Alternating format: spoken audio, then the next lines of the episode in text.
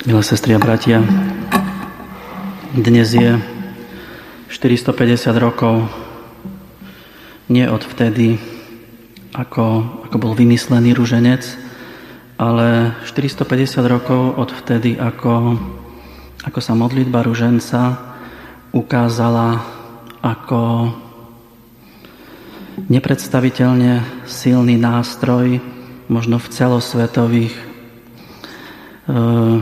záležitostiach. Kedy vznikol rúženec, tak to nevie nikto. Je to tajomstvo, tak ako obsahuje tajomstva. Rúženec to je evanielium v skratke pre mňa, alebo e, zhrnutie evanielia. Už novší, novší názov e, rúženec zase nám ukazuje privilegovaný kvet. Rúža medzi kvetmi má privilegované miesto. Bol som svetkom jednej situácie, keď chlapec priniesol dievčaťu, do ktorej bol zamilovaný, kyticu rúží a E, sestra tej oslavenky, ktorá dostala tie rúže, tak povedala tomu nápadníkovi, že, e, že Michal, ale kytica rúží sa dáva iba tej pravej. To je vlastne ten symbol, že, že rúža medzi kvetmi má také, nie také nejaké tuctové miesto, ale privilegované. No a keď hovoríme medzi pobožnosťami, medzi modlitbami, tak rúženec je takou privilegovanou modlitbou, takou rúžou medzi modlitbami. Z akého dôvodu? Rúženec to je, aspoň pre mňa, modlitba Panny Márie. To znamená, ak sa začína modliť rúženec, tak som začal modlitbu, že chcem sa modliť tak, ako sa modlila Mária.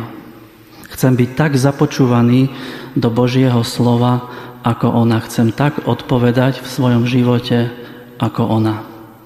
Nie je to modlitba k Pane Márii, to je veľmi dôležité, ale modlitba Márie. To je jedna z nás, ktorá nás vedie k prijatiu e, Božieho slova, jeho vteleniu v našom živote. No a ešte možno taká dve veci, že ruženec je modlitba primitívna, veľmi jednoduchá, ale zároveň aj ťažká.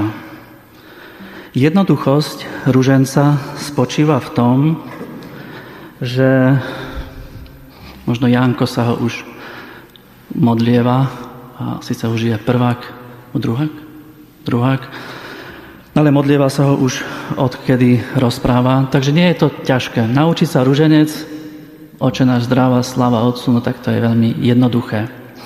Ale zároveň je to ťažké. V čom spočíva tá ťažkosť? Tá ťažkosť alebo náročnosť ruženca spočíva v tom, že vyžaduje čas. Modlitba ruženca vyžaduje od človeka čas a pomerne veľa času. Pomodliť sa jeden desiatok nás oberie o možno 5 minút času. 5 desiatkov nás oberie o 25 minút času. Pompejský, ktorý sa modlíte noveny, tak tá vás oberie už skoro o 2 hodiny denne. To znamená byť teda ruženčiarom, znamená učiť sa strácať čas. Vedome, dobrovoľne strácam čas, učím sa byť pasívny, aby Boh v mojom živote dostával dôležitejšie miesto, aby to jeho slovo nachádzalo úrodnú pripravenú pôdu.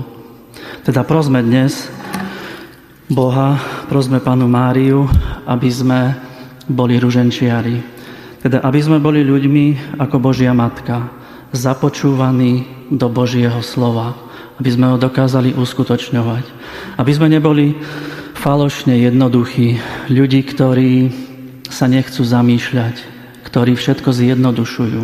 Rúženec nevedie k takej jednoduchosti, ale k hlbokej. K hlbokej jednoduchosti tých, ktorí chcú rozpoznať ten zmysel svojho života na tejto zemi. Amen.